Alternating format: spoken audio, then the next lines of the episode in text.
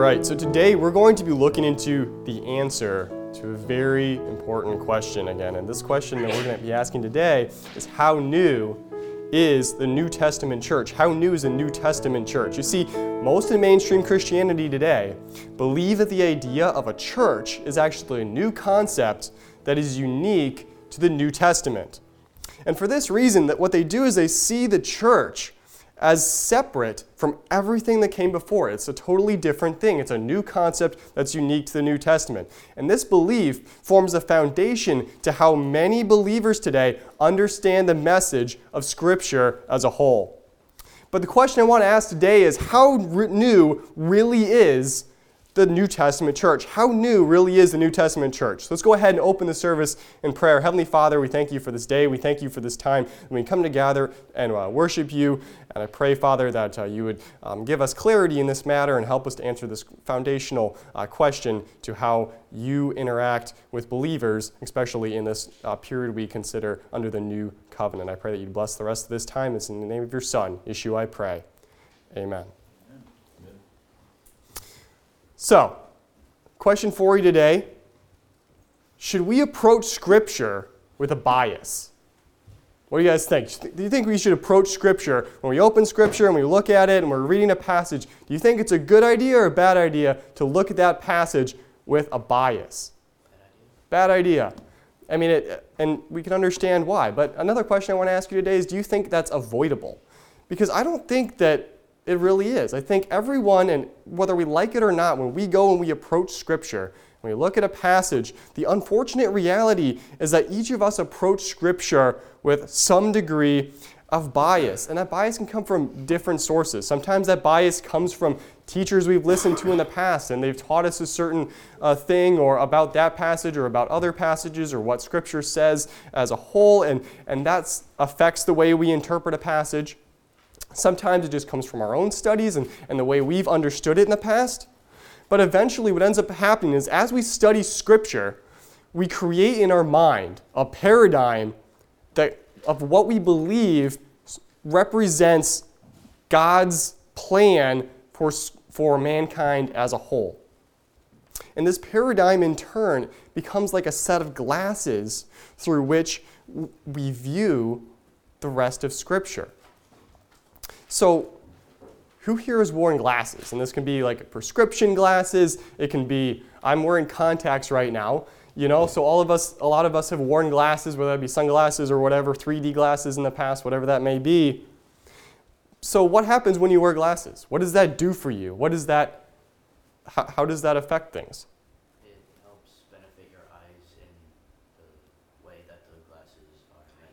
Yeah, but it, it changes the way you see things, right? And, and it affects your vision. You know, sometimes, what were you going to say? Enhances uh, anything visual. Yeah, especially if you're wearing like prescription glasses, they, they enhance your, your, your vision, right, as you said. So, what happens is, is, is no matter what kind of glasses they are, your view, the way you see the world, changes slightly to some degree or another. If you wear prescription lenses, it makes everything look sharper and you can see better. But how about what happens if you were to wear green tinted lenses, right? Just, your lenses are like a really deep tinted green. What would happen? Well, everything you see is going to look kind of greenish, right? And it's going to kind of distort the color that naturally exists in different objects you see. It's going to make it look greenish, right? Does that make sense?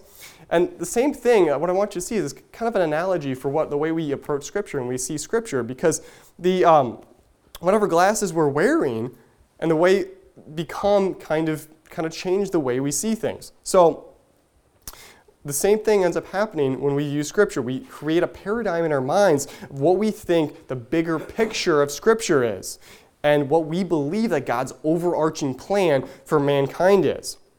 And then, with that view, it becomes a set of glasses. So then, everywhere we go in Scripture, we view the passages through that lens. And it's kind of, that's, that's kind of the bias we have. Now, if we have the correct paradigm and, and our understanding of how God interacts with people throughout time and God's overall plan for, for mankind and in Scripture is, is correct, we have that correct understanding, then that actually can be a good thing. And it becomes kind of like a set of prescription lenses for us, or almost like a magnifying glass, that as we go to an individual passage in Scripture, it helps us to see sharply and clearly what that passage is saying in the greater context of Scripture. However, what happens if our glasses we're wearing, our paradigm as we view Scripture, what if that is wrong? What if that's incorrect? And most people don't even stop to consider that. Maybe that's a possibility. But what happens if it is? What if it's completely wrong? Well, what ends up happening is everything you see looks a little green, right? It distorts the whole world that you, you see. And as you go to individual passages, all of a sudden, it, there's something just off about it. It's not quite right. And you can look at something and it's going to just take on that green tint, whether it actually has a green tint or not. It's like everything we see is tinted by glasses we are wearing and we're unable to see or comprehend what we are reading. And instead of helping us, our system ends up blinding us to God's truth. You see, the problem is whenever we encounter a scriptural passage, what we do is we try to make it fit our system. Has anyone ever heard of what's called confirmation bias?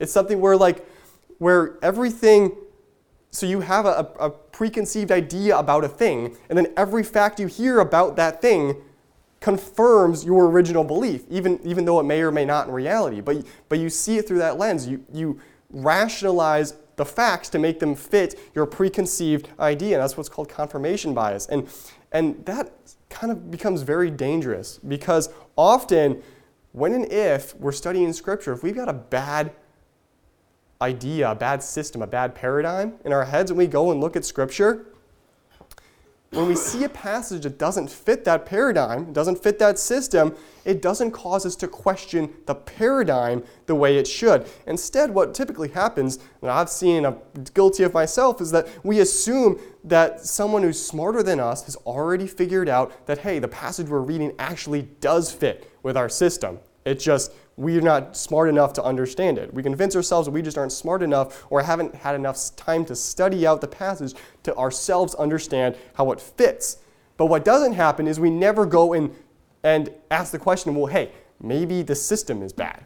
Maybe this is maybe the whole system's wrong. We assume the system's correct and we try to take the passage and make that conform and morph around that passage. In other words, uh, around that system. In other words, we end up elevating the paradigm over clear scripture and we don't prove all things and hold fast to that which is good the way we're supposed to. So, obviously, bias and how we approach scripture can be a major barrier when it comes to interpreting passages in scripture. And it's far from the only challenge we have to overcome, though. Another major challenge that we have to overcome when we're studying scripture concerns language.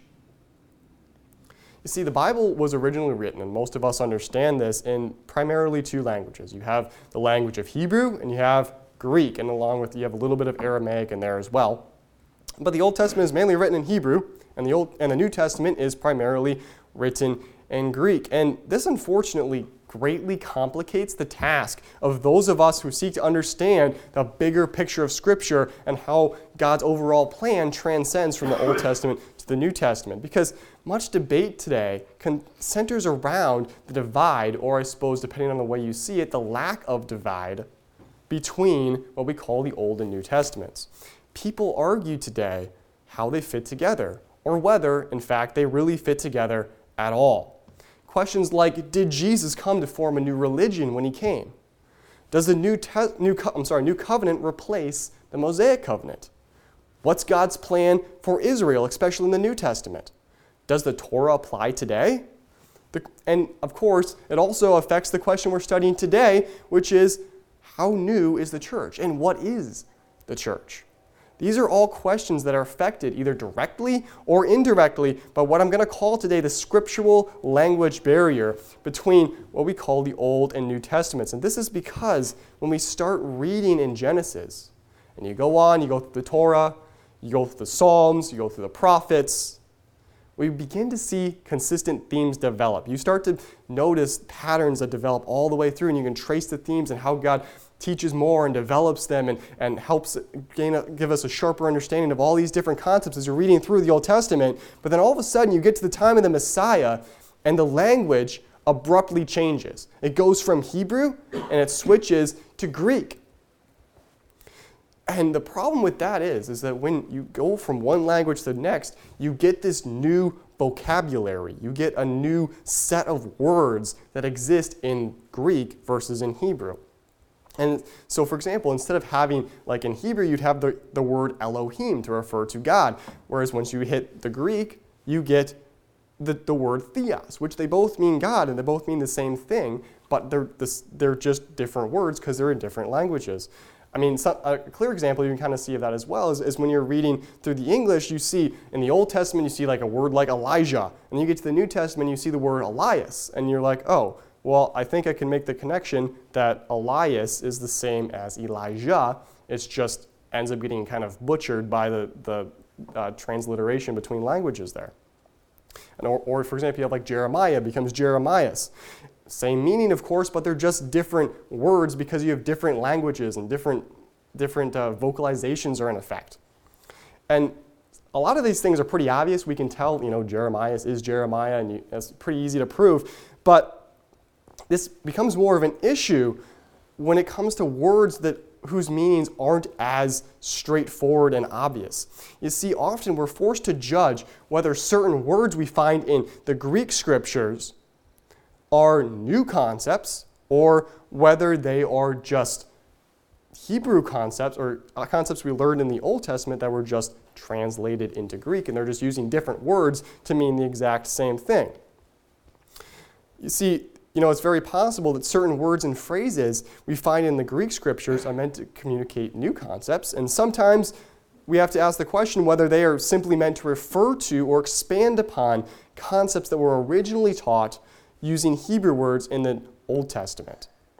Because it really could be either one. Maybe the word in question is a new concept that's never been discussed before, but maybe it simply means the same thing as a Hebrew word that was used in the Old Testament.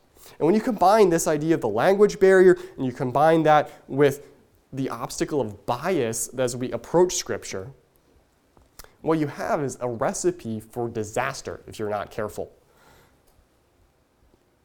And that's why it's important to be aware of these challenges so that when we do go and try to interpret a passage, especially in the New Testament, we can check ourselves and we can ask, you know, am I reading this carefully enough and letting Scripture speak for itself, or am I trying to read my system into this passage?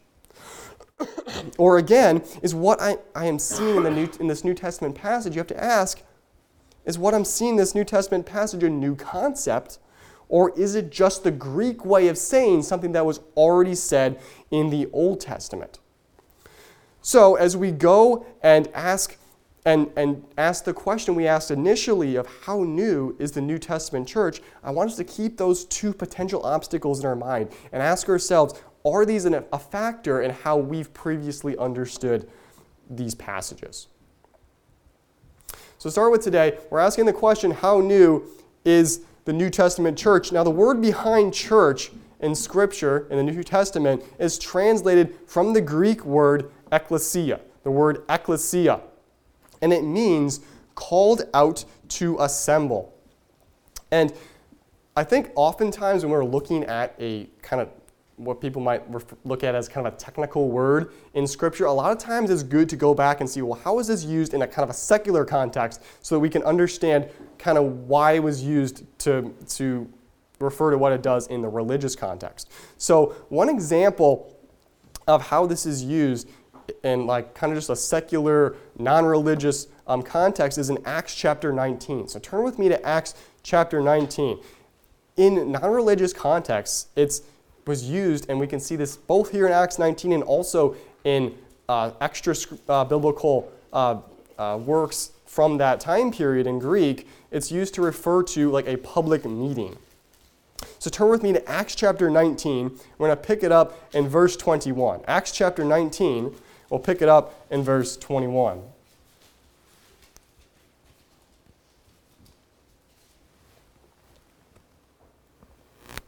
Acts chapter 19 and verse 21 says, After these things were ended, Paul purposed in the Spirit, when he had passed through Macedonia and Achaia, to go to Jerusalem, saying, After I have been there, I must also see Rome. So he sent into Macedonia two of them that ministered unto him, Timotheus and Erastus, but he himself stayed in Asia for a season, and the same time there arose no small stir about that way. And we see this, this phrase, that way, and that's kind of a reference to the doctrine of Yeshua, and we see that kind of throughout the book of Acts, especially, and that's kind of like what it was referred to as, as that way, the way, you know. So it's kind of a reference to the doctrine of Yeshua. So we move on to, on to verse 24. It says, For a certain man named Demetrius, a silversmith, which made silver shrines for Diana, brought no small gain unto the craftsmen, whom he had called together with the workmen of like occupation, and said, Sirs, ye know that this that that by this craft we have our wealth. Moreover, ye see and hear that not alone in Ephesus, but almost throughout all Asia, this Paul hath persuaded and turned away much people, saying that they be no gods which are made with hands. So that not only this our craft is in danger to be set at naught, but also that the temple, excuse me, of the great goddess Diana should be despised, and her magnificence should be destroyed, whom all Asia and the world worshipeth. So, this silversmith we see here named Demetrius, he goes to his friends and he's like, hey, if people start worshiping and believing in Yeshua and stop worshiping Diana, we're all out of a job. And because no one's going to want to buy our statues of this goddess Diana if they're worshiping Yeshua instead. So what do they do? They go, moving on to verse 28, it says, And when they had heard these sayings, they were full of wrath and cried out, saying, Great is Diana of the Ephesians. And the whole city was filled with confusion. And having caught Gaius and Aristarchus, men of Macedonia, Paul's companions in travel, they rushed with one accord into the theater. And when Paul would have entered in unto the people, the disciples suffered him not. And certain of the chief of Asia, which were his friends, sent unto him, desiring him that he would not adventure himself into the theater. Some therefore cried one thing, and some another, for the assembly was confused, and the more part knew not wherefore they were come together. So here, here we see that these silversmiths go out and they get all their friends and they basically go out and start a full scale riot here in this city. And they go and grab two of Paul's friends and rush into this auditorium, and they're all shouting, Great, great, great is Diana of the Ephesians. And they're just shouting this over and over again. But it, it seems that most of the crowd kind of had no idea why they were even there. You know, they're all in there and they're like, you know, why, why are we even here? Why are we yelling this? I think we all know this already. You know, and you look at verse 32 there, it's kind of what it says. It says, Some therefore cried one thing and some another, for the assembly was confused, and the more part knew not wherefore they were come together. So most of them didn't even know why they were there in the first place, but they're all just shouting this for an extended period of time. But what I want you to notice about this verse is the word assembly word is actually the word ecclesia that is almost always translated in the New Testament as church. So I think this kind of helps us connect the dots and understand what is does this word mean? What is an ecclesia? What is a church? And no, it does not mean riot. What it means is an assembly of people. It's a gathering of people that come together for a purpose. They come out of their homes, they come to a central location, and they're united around a singular goal whether that's shouting great Diana of the Ephesians or it's coming to worship God, as we see in most times this word is translated. So, mainstream understanding. Now, the first time in Scripture that we see this word ecclesia used is in Matthew chapter 16. So, I want you to turn with me to Matthew chapter 16. And uh, we were here last week a little bit going over um, binding and loosing and that sort of thing, and just understanding what that refers to. But this is the first time we see in Scripture this word ecclesia. Matthew chapter 16, we're going to pick it up in verse 13. It says, When Jesus came into the coasts of Caesarea Philippi, he asked his disciples, saying, Whom do men say that I, the Son of Man, am? And they said, Some say that thou art John the Baptist some Elias, and others Jeremias, or one of the prophets. He saith unto them, But whom say ye that I am? And Simon Peter answered and said, Thou art the Christ, or the Messiah, the Son of the living God. And Jesus answered and said unto him, Blessed art thou, Simon Barjona. For flesh and blood hath not revealed it unto thee, but my Father which is in heaven. And I say unto thee that thou art Peter, and upon this rock will I build my church, and the gates of hell shall not prevail against it.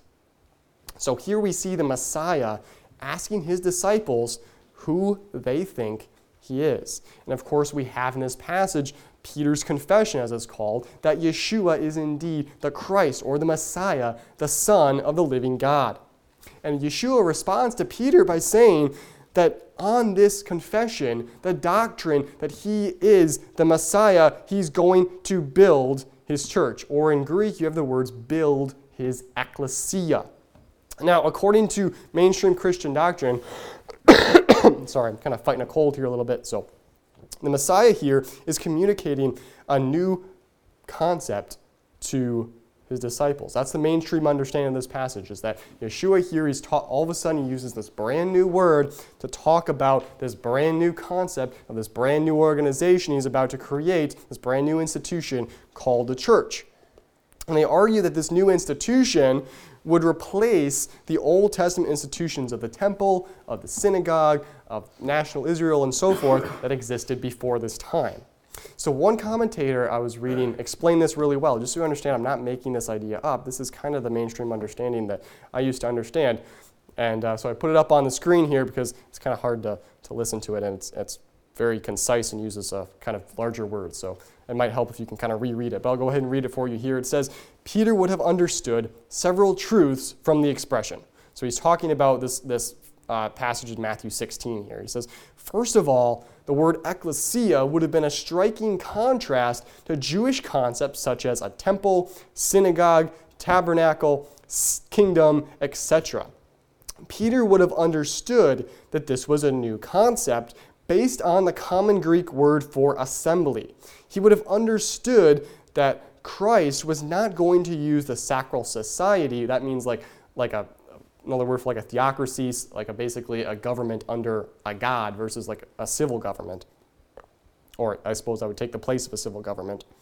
Have understood that Christ was not going to use the sacral society of Judaism anymore, nor the institutions thereof. In other words, what this commentator is saying is that Peter would have seen Yeshua's use of the word ecclesia or church as a new thing in contrast to what he calls the quote Jewish concepts of the temple, the synagogue, etc., and that these things would no longer be used by God for his worship. That, that's what Peter would have understood from just these, this phrase in Matthew.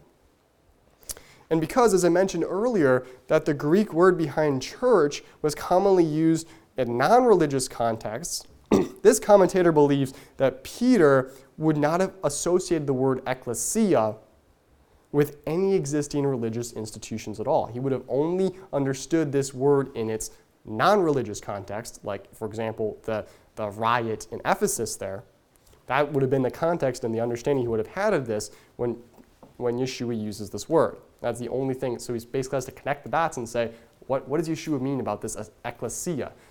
Oh, he must be referring to some sort of assembly, and he would have understood, according to this commentator, that it's a different assembly than any assembly that existed in the Old Testament. so, said another way, this commentator is saying that Peter would have had to piece together what Yeshua meant by the word church by considering what it meant to him in day to day life, and then try to reinvent its, what it means in a religious context or religious usage. So, on the surface, you can understand how this interpretation seems to make some sense, especially if this was indeed the first time Peter had used, heard this word used in a religious context. So, if this was the first time Peter had ever heard the word church used in a religious context to refer to some sort of church connected to God, then you could kind of understand how that interpretation would make perfect sense. In addition, this is a very um, convenient, I would say, interpretation for most of mainstream Christianity. And the reason is, is because it fits the mainstream paradigm that says the church replaces the Old Testament system. So this is a very convenient understanding of this because they believe already that the church replaces the Old Testament system. So therefore, they have to understand that that's what Jesus is teaching in this passage. However, it is interesting to note as we're studying this passage here that the word build in this passage does not mean to build from the ground up. What it means instead is actually to edify. That's how it's translated elsewhere in Scripture, is to edify, meaning to build up something that already existed in the past. So it's not, Jesus isn't saying, I'm going to start from the ground up and build a, build a church off of this idea. Instead, he's, he's saying, I'm going to continue building my church based, or using the confession you've just made. So this suggests that what Yeshua is referring to is not something brand new, but something that already existed in his time. That's very interesting, what I want you to understand. So that brings us to our question Is ecclesia, is the New Testament church a new concept? Something I want you to understand is it's not necessarily a bulletproof assumption to assume that Peter would have understood the word ecclesia to be a contrast to the existing religious institutions. It, I mean, that's an assumption that is made in that quote from Dr. Strauss there that I had up on the screen. The assumption is, is that Peter had never heard this word used in a religious context. However, that's not a bulletproof assumption. I want to uh, kind of show that to you today that there's reasons to believe that maybe he had, in fact, heard this word used in a religious context. Nor, in fact, is it clear, another assumption that's made, that he was forced to rely on his understanding of the sec- secular, non religious usage of the word ecclesia to try to piece together what Yeshua meant. To the contrary, we actually see in Scripture examples of first century Jews using this word ecclesia to refer to not a new institution, but Old Testament institutions. One example we find of this is in uh, Stephen's sermon in Acts chapter 7 and verse 38. We were here earlier today. Turn with me to Acts chapter 7. And it's really interesting. I, was, I learned today as well. As, I mean, as you're going through that passage in the past, I was like, why would, why, what is he? I mean, he just basically recounts their history. And then he's like, you guys, talking to the Jews, he's like, you guys are just, you know, you always, you know, kill the prophets and whatever. And it says they were cut, cut to the heart and they proceed to stone him. And I'm like, well, that escalated quickly. I, I, feel like they probably would have been falling asleep for the first half of their history there, which they already knew. And then he says this apparently inflammatory thing, and they just immediately try to kill him. Well, I, I mean, it's interesting. The two main people he focuses on in that passage are um, Joseph and Moses. Who are those two people? Well, the Jews would have understood at that time that those were the two main people in the Old Testament that prefigured redemption. And they were the two people in the Old Testament, main primary people in the Old Testament, that the Jews rejected. So, what is Stephen saying? He's saying, You guys, by the way, just rejected your Redeemer again. And that's why they stoned him. But as we come to Acts chapter 7 and verse 38, it says, This is he that was in the church in the wilderness, which the angel which spake to him in the Mount Sinai and with our fathers who received the lively oracles given to us. So we can talk about the context of this later or whatever, but for now, what I want you to understand is that what Stephen is referring to is a church in the wilderness. And this is in the context of Moses. This is in the context of the children of Israel's wandering in the wilderness. And he talks about what he calls a church in the wilderness. And obviously, this is before Yeshua's statement to Peter in Matthew chapter 16. In this verse, Stephen uses this word ecclesia during his sermon to a mob of angry fellow Jews in a clear reference to the assembly that was in the wilderness under the leadership of Moses. He speaks of this church in the wilderness of Sinai. And it's interesting to see that Stephen chooses to use this word, ecclesia, to refer to the Old Testament congregation. That's the, what this word behind church is it's ecclesia. So he takes the same word that Yeshua uses in Matthew 16 and he says, hey, by the way, there was one of those in the Old Testament. There's one of those under Moses at Mount Sinai. You'd think if the, if the Jews that Stephen is talking to in this sermon had never before heard of the word church or heard it really used, the word ecclesia used in a religious way before, you'd think they probably would have been a little bit confused in what Stephen was saying. Right? Remember, Stephen is talking to people who do not believe on the Messiah. They don't have the background of this understanding of a church according to mainstream understanding. So you'd think that if, if Stephen would have used this and they never heard of it used that way before, they would have been like, what? Why is he talking about some Roman style assembly back in, back in uh, Exodus there? What, what, what is he talking about exactly? So I don't think that what, that's what we have going on here. I don't, I don't think Stephen's using terminology to, in a way that, that his audience had never heard before. Instead, I think that what Stephen is doing is he's using terminology his audience was in fact familiar with and probably used in their own conversations when referring to the congregation in the wilderness. So I, I think that his audience there would have understood, and probably, because you have to think, what word would they have used when they were reading the Hebrew scriptures and they wanted to talk about it in Greek? What word would they have used to talk about the congregation that's in the wilderness? Well, probably a word that means the same thing as congregation, which is assembly, which is ecclesia. And this is by far not the only place that we see this um, this show up here. For example, as a second witness, Paul seems to equate the word ecclesia with the Old Testament congregation as well. Turn with me to Hebrews chapter 2. Hebrews chapter 2, we're going to see Paul actually quote an Old Testament passage in Greek, and it's interesting his choice of, of words as he translates his Old Testament passage into Greek. Hebrews chapter 2, we're going to pick it up in verse 12. It says, saying, this, of course, is a quotation I will declare thy name unto my brethren. In the midst of the church, or that's the word ecclesia, will I sing praise unto thee. So here we have Paul quoting from Psalm chapter 22 in verse 22. So again, just like we did um, when we're looking at the Hebrews passage where Paul quotes from Jeremiah, let's go back and take a look at Psalm chapter 22 to kind of get an understanding of what this word means in the original. Psalm 22 in verse 22. This is the passage that Paul is quoting from in Hebrews chapter 2 and verse 12 and uses the word church in. So let's try to figure out what word does he translate as the word church. Psalm 22, 22 says, I will declare thy name unto my brethren. In the midst of the congregation will I praise thee. Of course, this is actually the same psalm that we were re- or, uh, singing in the, last, in the last service there, dealing with um, the, it's kind of a messianic psalm. It's talking about how, the Yeshua, how Yeshua will sing praises unto God the Father in his church, in his assembly.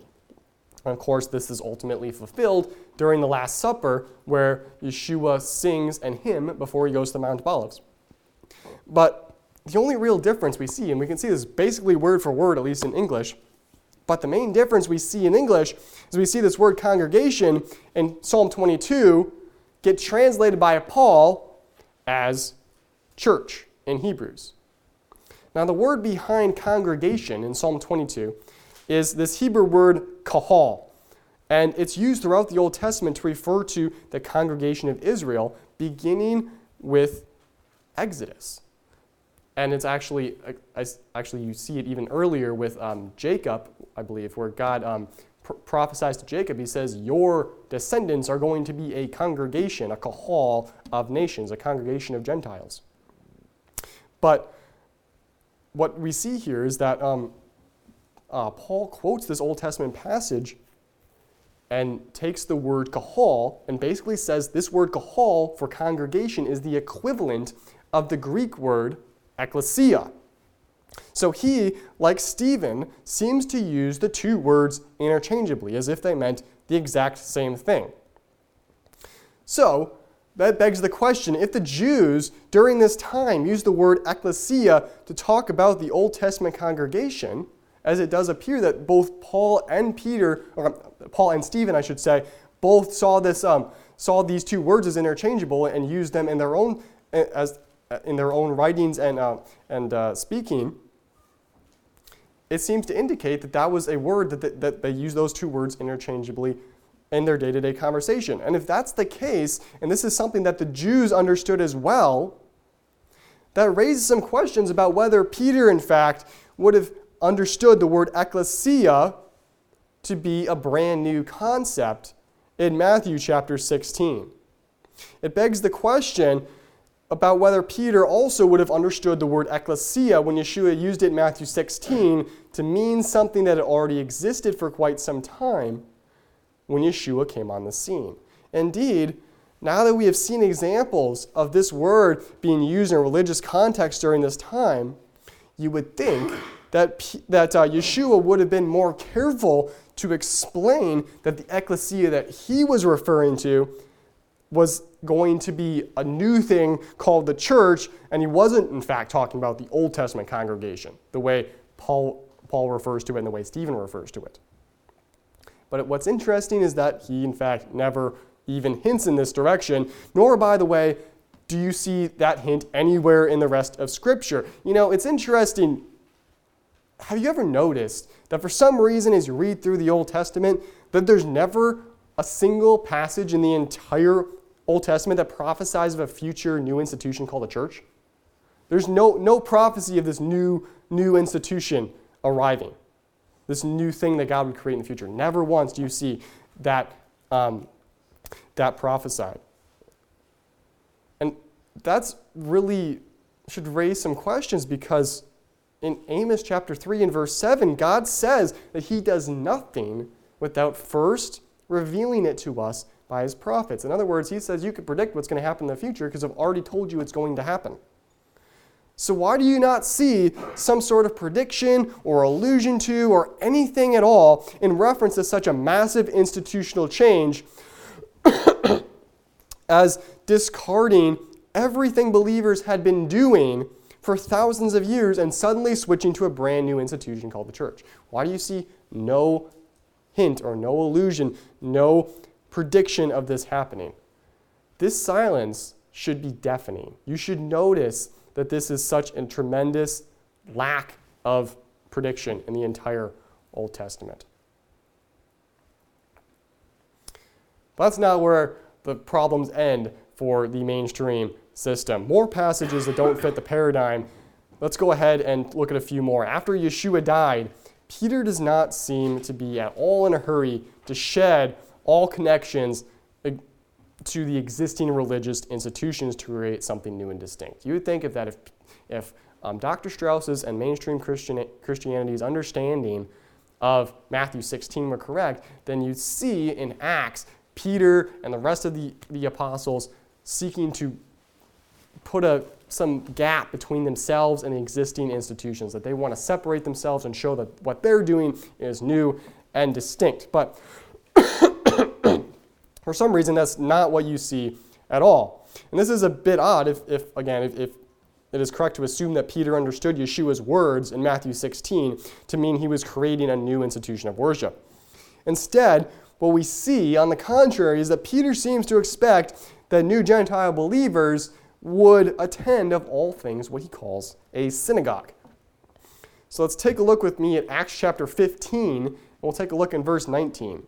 Acts chapter 15 and verse 19. Here we see Peter's opportunity to say, you know what? Yeshua said to me in particular that we're creating a brand new institution. It's going to be called the church. I know you never heard of that before, but what it basically means is, is that we're separate from everything Jewish. That, this is not what we see here by any means. Turn with me to Acts chapter 15, take a look at verse 19 says, Wherefore my sentence is, this is uh, actually James speaking with, with uh, Peter here. It says, Wherefore my sentence is that we trouble them not, from which among the Gentiles are turned to God, but that we write unto them that they abstain from pollutions of idols, and from fornication, and from things strangled, and from blood. For Moses of old time hath in every city them that preach him, being read in the synagogues every Sabbath day. So, in the context, Peter and James are talking about a group of new Gentile believers that are being confused by certain Jews who are telling them, you know, in order to be saved, what you guys really have to do, if you want salvation, is you need to be circumcised. And obviously, this is totally wrong because that was never been, that has never been necessary for salvation, all the way back to Abraham. That that circumcision was never has never been a requirement for circumcision. Not in Abraham's time when it was was um, given, not under the Mosaic law. It's never been. So obviously that, that can't be correct. And in fact, nor has any other commandment in the Torah ever been given that is necessary to complete for salvation. The Torah has never been the means of salvation. Paul's very clear on that in Galatians, he's very clear on that in Romans. When he's talking about salvation, he says the way you're saved is through faith. That's how Abraham was saved. So we know that today salvation is by faith as well, and nothing has changed. He's very clear on that. That you never, there's never been anything you can do to earn your salvation. However, this concept concept takes a few um, words to explain. So what P- Peter's not going to try to explain that whole thing in his letter to them right away. But Peter and James say, you know what, the best thing for us to do right now is we'll send them a short list of the major things that they need to do. And in fact, all of these rules are in fact listed straight out of the Torah.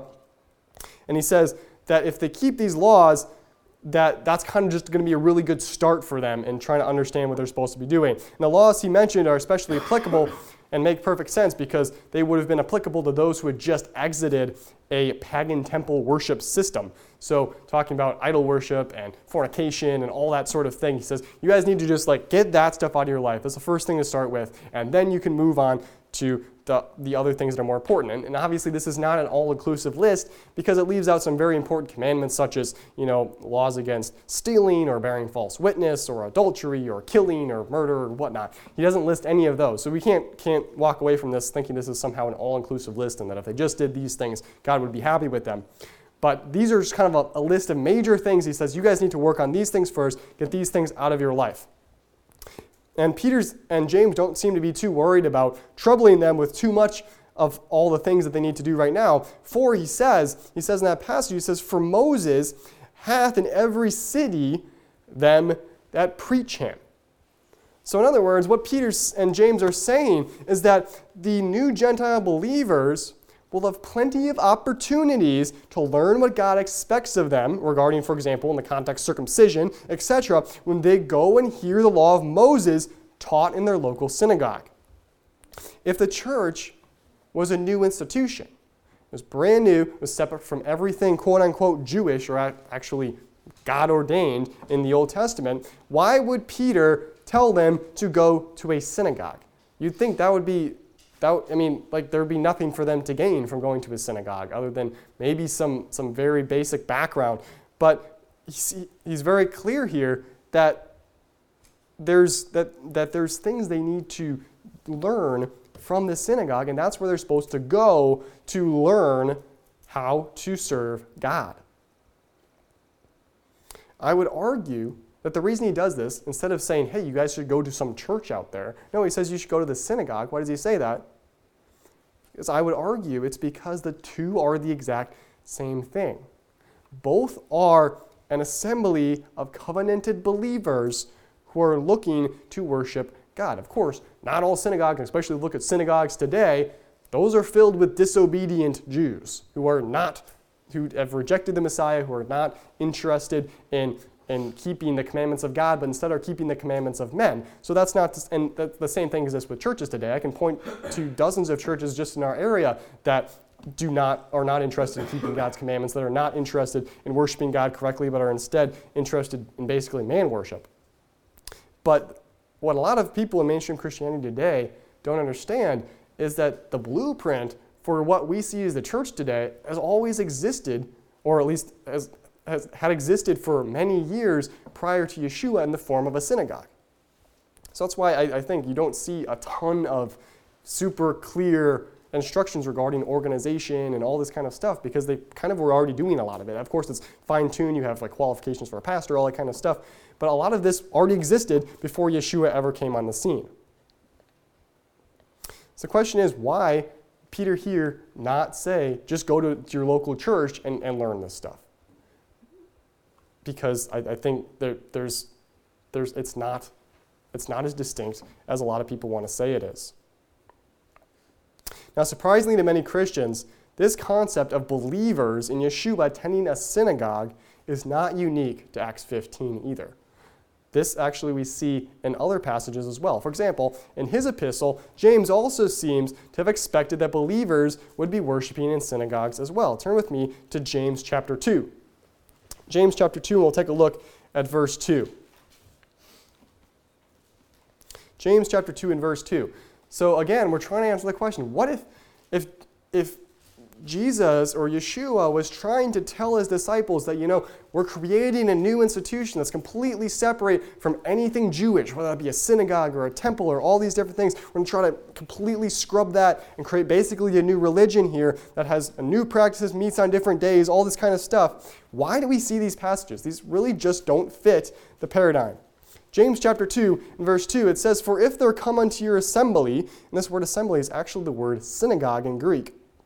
So you could read it, if they're coming to your synagogue a man with a gold ring and goodly apparel, and there come in also a poor man in vile raiment, and it goes on from there. But what I want you to see here is that James is talking to these believers in Yeshua about your assembly, your synagogue in the Greek. He's, he's, it's as if he expects that they have their own personal assembly out there. It's their own synagogue in their own local area that they're attending.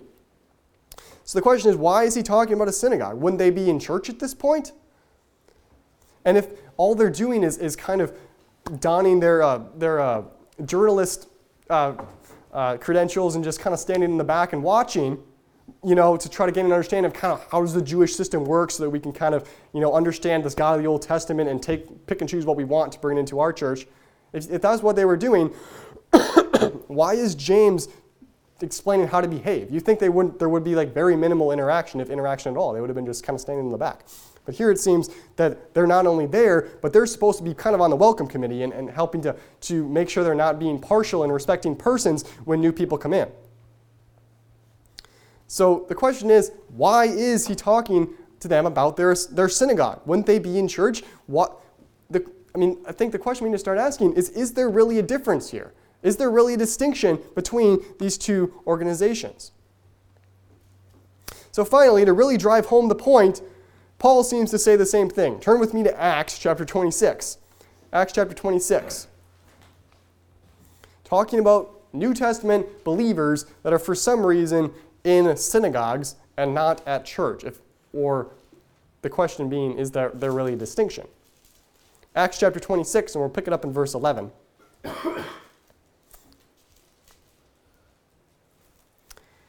It says, I punished them off. This is Paul kind of telling his story about his conversion and what he did before that, before the, the, he was saved on the road to Damascus. It says, And I punished them, the church, the, uh, the church of Jerusalem, oft in every synagogue, and compelled them to blaspheme, and being exceedingly mad against them, I persecuted them even unto strange cities. And he, in fact, says something very similar. Again, I'll talk about what that kind of means. Turn with me to Acts 22 real quick. We'll see that this isn't the only time Paul says this. Acts chapter 22 and verse 19. Paul, again, talking about his conversion. Acts 22 and verse 19, and he said, it says, And I said, Lord, they know, this would be the believers, that I imprisoned and beat in every synagogue them that believed on thee. So, what I want you to notice in these two passages is he doesn't talk about how he went into different churches and dragged them out and, and, and because they were in these churches and, and that was different than what the Jewish system was. No, instead, it says he goes into the synagogues to, to find these believers. So, the question is if the church was meant to replace the old institutions of worship, what were all the believers doing in synagogues? You'd think that if, if you wanted to go find them, you go to where they're all gathered together. Why would you go, you know, to these synagogues where maybe there's one or two Christians in there? I mean, I would say it's probably because those believers were doing exactly what James told them to do and exactly what Peter told them to do and expected that they would be doing, which was learning how to serve God in the synagogues. you know? So, as one final point as well, as we kind of wrap this up, all of these passages we see are, in, are very consistent with the fact that as Paul went on his different missionary journeys, where did he go? Did he go and, and create new churches? What we're seeing is all every time in Acts as he goes and he goes into these synagogues and he preaches on the Sabbath day. And then you see examples of where there's people who want to learn more. And he says, Yeah, well, we're starting a Bible study down the street. We meet on Sundays. Come join us. No, what does he say? He says, oh, I'll come back next Sabbath. and I'll teach you the next Sabbath day, and I'll come back to your synagogue. So, so it's, it's kind of interesting that we, kind of what we don't see. I understand it's kind of an argument from silence, but you, you would think if, if that was the, the correct understanding, that, that you would see him inviting people to church, but instead you see him inviting them right back into the synagogues again. Not once in the entire book of Acts do we see him inviting people to church on Sunday. We never see that. Instead, if people wanted more information, he would consent to come back on the, to the synagogue the next Sabbath day. So, of course, what I want is kind of a disclaimer here because if you go and you go on YouTube, you go to maybe back to mainstream Christian churches and bring up some of these passages, many teachers who know what they're talking about will have some sort of explanation for a lot of the verses we covered. So I don't want to give the impression that this is necessarily like you show this to somebody and they're going to be like, oh, I've never seen that before. But, and because the fact is, I mean, you can take a lot of these systems that mainstream Christianity holds to are well thought out and they try to incorporate all the different passages and so forth. But what I want you to walk away with and, and question is are they interpreting, is mainstream Christianity interpreting these passages correctly? Or are they making unnecessary assumptions and forcing interpretations on Scripture that don't even make sense in order to defend a system that is wrong to start with? Remember, system bias is really strong, and sometimes it's impossible for us to see through it to understand what a passage is really trying to tell us. So, having seen everything we just went over, whether that be Stephen's sermon about the church in the wilderness, or Paul using the word church and congregation as if they meant the same thing, we saw Peter's expectation that new Gentile believers would attend the synagogue, and James's exhortation on how to behave when he was there, how Paul went into different synagogues and, and grabbed the believers that were for some reason there. We have to ask the question is the New Testament local church supposed to replace the congregation that was the church in the wilderness under Moses, the nation of Israel from the time of Joshua into the fall of Jerusalem, and synagogues all over the ancient, worlds, ancient world after Judah was scattered? Or, on the contrary, is the local church perhaps a continuation of that same congregation that has always existed? Is it the same thing, except now it just takes on yet another form that God, in His wisdom, has both adapted for the scattered worldwide state of Israel and also edified by the Messianic covenant? The question is is there truly a distinction here? So let's ask the question how new is the New Testament local church? I think the answer is no it's, it's really not that new. Of course, there are some differences, but we don't have a brand new institution here. That's not what we're seeing. I believe it's the same old congregation, a group of believers assembling around a shared belief in the God of Israel. When you strip away system bias and you take steps to mitigate the difficulties of the scriptural language barrier, I think the answer becomes clear. That is, there's almost nothing new about the New Testament local church. Let's go ahead and pray.